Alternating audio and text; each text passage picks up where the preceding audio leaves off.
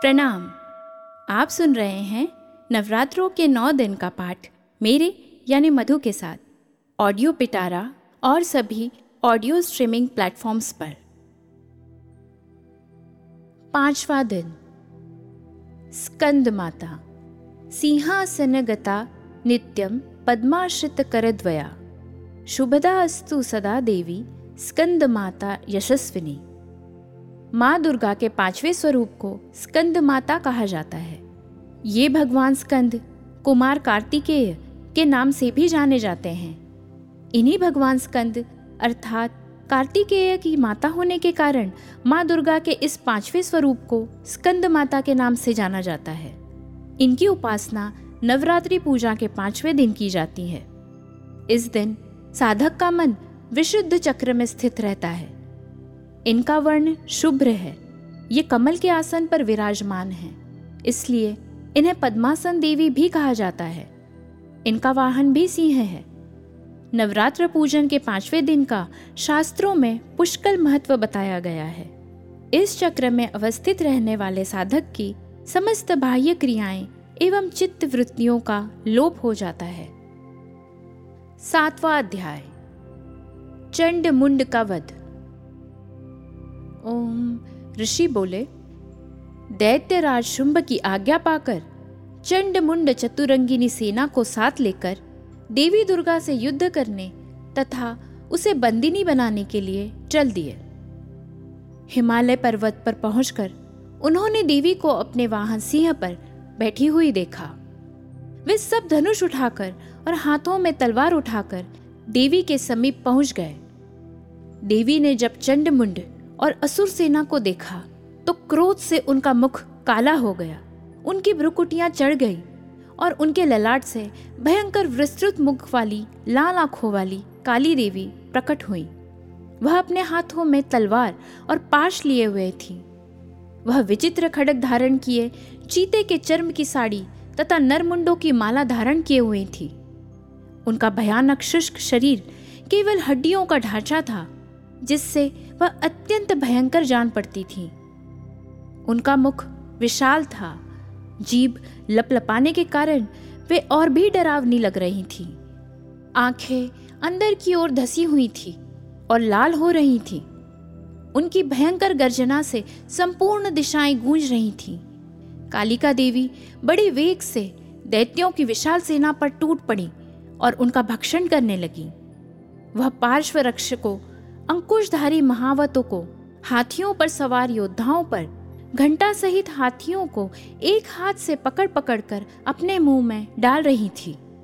इस प्रकार वह घोड़ों, रथों, सारथियों व रथों में बैठे हुए सैनिकों को मुँह में डालकर भयानक रूप से चबा रही थी। किसी के केश पकड़कर, किसी की गर्दन पकड़कर, किसी को पैरों से दबाकर और किसी को छाती से मसल कर मार रही थी। दैत्यों के द्वारा फेंके गए बड़े बड़े अस्त्र शस्त्रों को मुँह से पकड़कर उन्हें दांतों से चबा रही थी। देवी काली ने दैत्यों की सारी सेना रौंद डाली। कुछ को तलवार से मौत के घाट उतार दिया, कुछ को खटवांग से पीट दिया और कुछ को दांतों से चबा डाला। इस प्रकार कालिका देवी ने क्षण भर में संपूर्ण दैत्य सेना का संहार कर डाला। यह देख महापराक्रमी चंड कालिका देवी पर लपका। उसने महाभयंकर बाणों की वर्षा करके तथा मुंड ने हज़ारों चक्र फेंक कर भयंकर नेत्र वाली कालिका देवी को ढक दिया। चंड मुंड द्वारा फेंके गए अस्त्रों शस्त्रों को देवी ने मुँह में इस प्रकार समा लिया, मानो सूर्य के बहुत से मंडल बादलों के उदर में प्रवेश कर रहे हो। अब तो देवी के भयानक मुँह के भीतर देखना भी कठिन था। दांतों के प्रकाश से दमकती हुई अत्यंत क्रोध में भयानक गर्जना करती हुई देवी अट्टहास करने लगी। देवी ने बहुत बड़ी तलवार लेकर हम का उच्चारण करके चंड पर धावा किया और उसके केश पकड़कर उसी तलवार से उसका मस्तक काट लिया। चंड को मरा देख क्रूर मुंड असुर भी देवी की तरफ़ दौड़ा तो क्रोधित देवी ने उसे भी तलवार से मौत के घाट उतार दिया।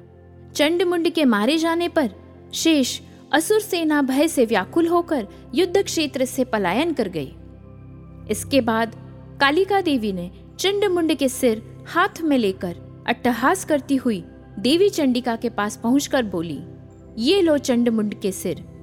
मैंने महापशु दैत्य चंडमुंड को मार दिया है। अब तुम इसी युद्ध में शुंभ निशुंभ को मौत के घाट उतारना। मेधा ऋषि बोले, चंड मुंड के सिरों को कालिका देवी के हाथों में देखकर देवी चंडिका बोली, हे देवी, तुम आज से इस संसार में चामुंडा देवी के नाम से विख्यात हो जाओगी। आठवां अध्याय, रक्त बीज वध। ओम, मेधा ऋषि बोले, चंड मुंड के मारे जाने पर तथा बहुत सी सेना के मारे जाने से शुंभ क्रोध में भरकर सारी असुर सेना को तैयार होने का आदेश दे दिया। उसने कहा आज उदा युद्ध नाम के छियासी दैत्य सेनापति अपनी सेनाओं के साथ युद्ध के लिए प्रस्थान करें। कंपू नाम के दैत्यों के चौरासी सेना नायक अपनी वाहिनी से घिरे हुए प्रस्थान करें। कोटि वीर्य नामक पचास सेनापति और धौम्रकुल नामक के सौ सेनापति भी युद्ध के लिए प्रस्थान करें। काल का दौरद मयूरवंशी तथा कालवंशी असुर युद्ध के मैदान में पहुँचे। यह मेरी आज्ञा है। इस प्रकार राजा शुंभ भी स्वयं बहुत बड़ी सेना लेकर युद्ध के लिए चला।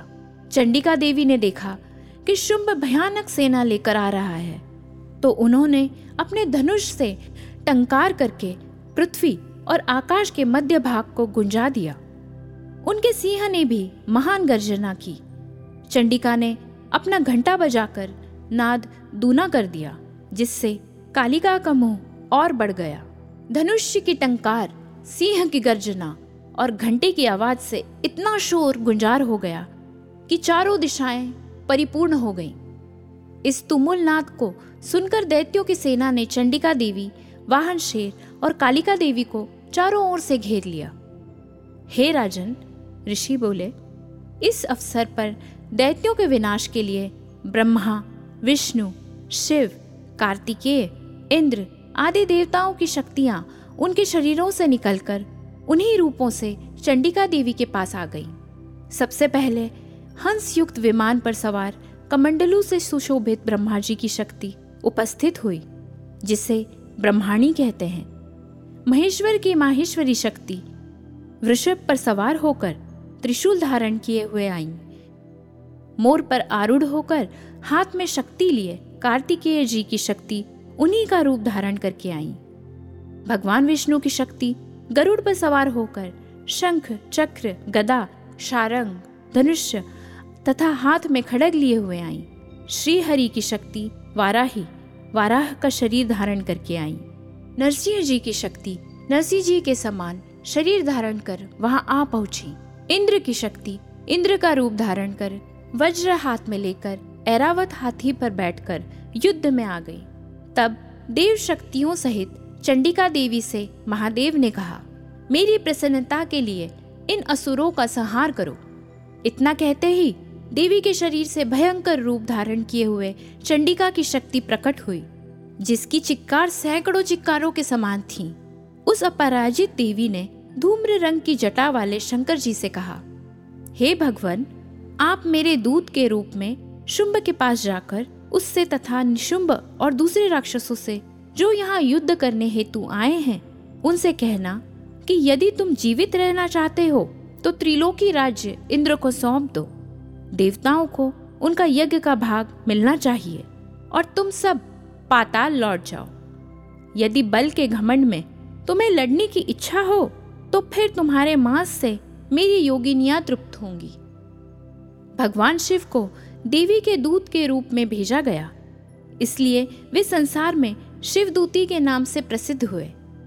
भगवान शिव ने देवी के दूत के रूप में जब महाअसुरों के पास जाकर देवी के वचन सुनाए तो वे सब क्रोध से भर गए और कात्यायनी देवी से युद्ध करने के लिए आगे बढ़े। राक्षसों ने बाण, शक्ति वृष्टि आदि आयुधों से देवी पर आक्रमण कर दिया। इस पर देवी ने अपने धनुष से पैन बाण छोड़कर राक्षसों द्वारा छोड़े गए अस्त्रों, शस्त्रों को बच्चों के खेल के समान काट डाला। इसके बाद कालिका देवी ने उनके सम्मुख होकर शत्रुओं के शूल के प्रहारों को चीरती फाड़ती खटवांग से कुचलती, विचरने लगी। ब्रह्माणी देवी भी जिधर निकल जाती, वहाँ अपने कमंडल से राक्षसों पर जल छिड़क कर उनके बल और पराक्रम को नष्ट कर रही थी। इसी प्रकार माहेश्वरी भी अत्यंत क्रोध में भरकर त्रिशूल से तथा वैष्णव देवी अपने चक्र से और कौमारी देवी अपनी शक्ति से राक्षसों का विनाश कर रही थी। ऐन्द्री देवी ने अपने वज्र द्वारा सैकड़ों असुरों को काट डाला, जिससे वे पृथ्वी पर गिर पड़े। उनके शरीर से रक्त की धाराएँ बहने लगी। वाराही देवी ने अपने तुंड के प्रहार से असुर सेना का विनाश करने लगी। बड़े बड़े राक्षसों के सिर उनके चक्र से कट कट कर पृथ्वी पर गिरने लगे। नारसिंही भी अपने नखों से राक्षसों को विदीर्ण करके उनका भक्षण करने लगी और सिंहनाद से चारों दिशाओं को गुजारती हुई रणभूमि में विचरण करने लगी। शिवदूती के प्रचंड अट्टहास से कितने ही दैत्य भयित होकर पृथ्वी पर गिर पड़े। उनके गिरते ही वह उनका भक्षण कर जाती थी। इसी प्रकार क्रोधित मातृगणों द्वारा अनेकानेक उपायों से बड़े बड़े राक्षसों को मरते हुए देखकर राक्षसी सेना भाग खड़ी हुई। सेना को भागते देखकर रक्त बीज नामक महापराक्रमी असुर क्रोध में भरकर युद्ध के लिए आगे बढ़ा। रक्त बीज की विशेषता थी कि उसके शरीर से रक्त की बूंदें जैसे ही पृथ्वी पर गिरती थी, तुरंत वैसे ही शरीर वाले बलवान दैत्य पृथ्वी से उत्पन्न हो जाते थे। रक्तबीज हाथ में गदा लेकर इंद्र शक्ति ऐन्द्री के साथ युद्ध करने लगा। जब ऐन्द्री ने अपने वज्र से रक्तबीज को मारा तो रक्तबीज के शरीर से बहुत सा रक्त निकलकर पृथ्वी पर गिरने लगा और उससे उसी के समान रूप तथा पराक्रम वाले योद्धा उत्पन्न हो गए। इस प्रकार रक्तबीज के रक्त से उत्पन्न दैत्य मातृगणों के साथ घोर युद्ध करने लगे। इस पर देवी ने वज्र प्रहार से रक्तबीज का सिर काट दिया तो उसके शरीर से जो रक्त बहा, उससे हज़ारों राक्षस पैदा हो गए। वैष्णव शक्ति ने चक्र द्वारा रक्त बीज को मारा। तो उसके शरीर से ज्यो ही रक्त बहा तो उससे ही हज़ारों उसी के समान महाअसुर पैदा हो गए, जिससे सारा संसार भर गया। इससे देवता भयभीत हो गए। देवताओं को डरा हुआ एवं उदास देखकर तब चंडिका देवी ने काली देवी से कहा, हे चामुंडे, तुम अपना मुख विस्तार से फैला लो। मेरे शस्त्र प्रहार से गिरते हुए रक्त को अपने मुँह से पीती जाओ। इस प्रकार रक्त से उत्पन्न असुरों का भक्षण करती हुई भ्रमण करोगी तो रक्त बीज का संपूर्ण रक्त समाप्त हो जाएगा। तथा रक्त के पृथ्वी पर न गिरने से नए राक्षस पैदा नहीं हो सकेंगे। इस तरह काली देवी को समझाकर देवी दुर्गा ने रक्त बीज पर त्रिशूल से प्रहार किया। तत्काल ही देवी काली ने रक्त बीज के रक्त को अपने मुँह से पी लिया। उसी समय रक्तबीज ने देवी चंडिका पर गदा से प्रहार किया, परंतु उसके प्रहार का देवी पर कुछ भी असर नहीं हुआ। रक्तबीज के क्षद विक्षत शरीर से बहुत सा रक्त बहने लगा, परंतु उसके रक्त को पृथ्वी पर गिरने से पहले ही काली ने उसे अपने मुँह में ले लिया। तदनंतर देवी चंडिका ने रक्त बीज को वज्र, बाण, खड़क तथा रुष्टि इत्यादि से मार डाला। इस प्रकार रक्तहीन होकर रक्त बीज पृथ्वी पर गिर पड़ा।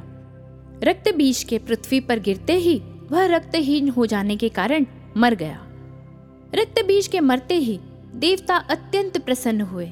मातृशक्तियाँ उन महाअसुरों का रक्त पी पी कर मदोन्मत होकर नाचने लगी। आप सुन रहे थे नवरात्रों के पाठ का पांचवा दिन। छठा दिन ज़रूर सुनिएगा। ऑडियो पिटारा सुनना ज़रूरी है।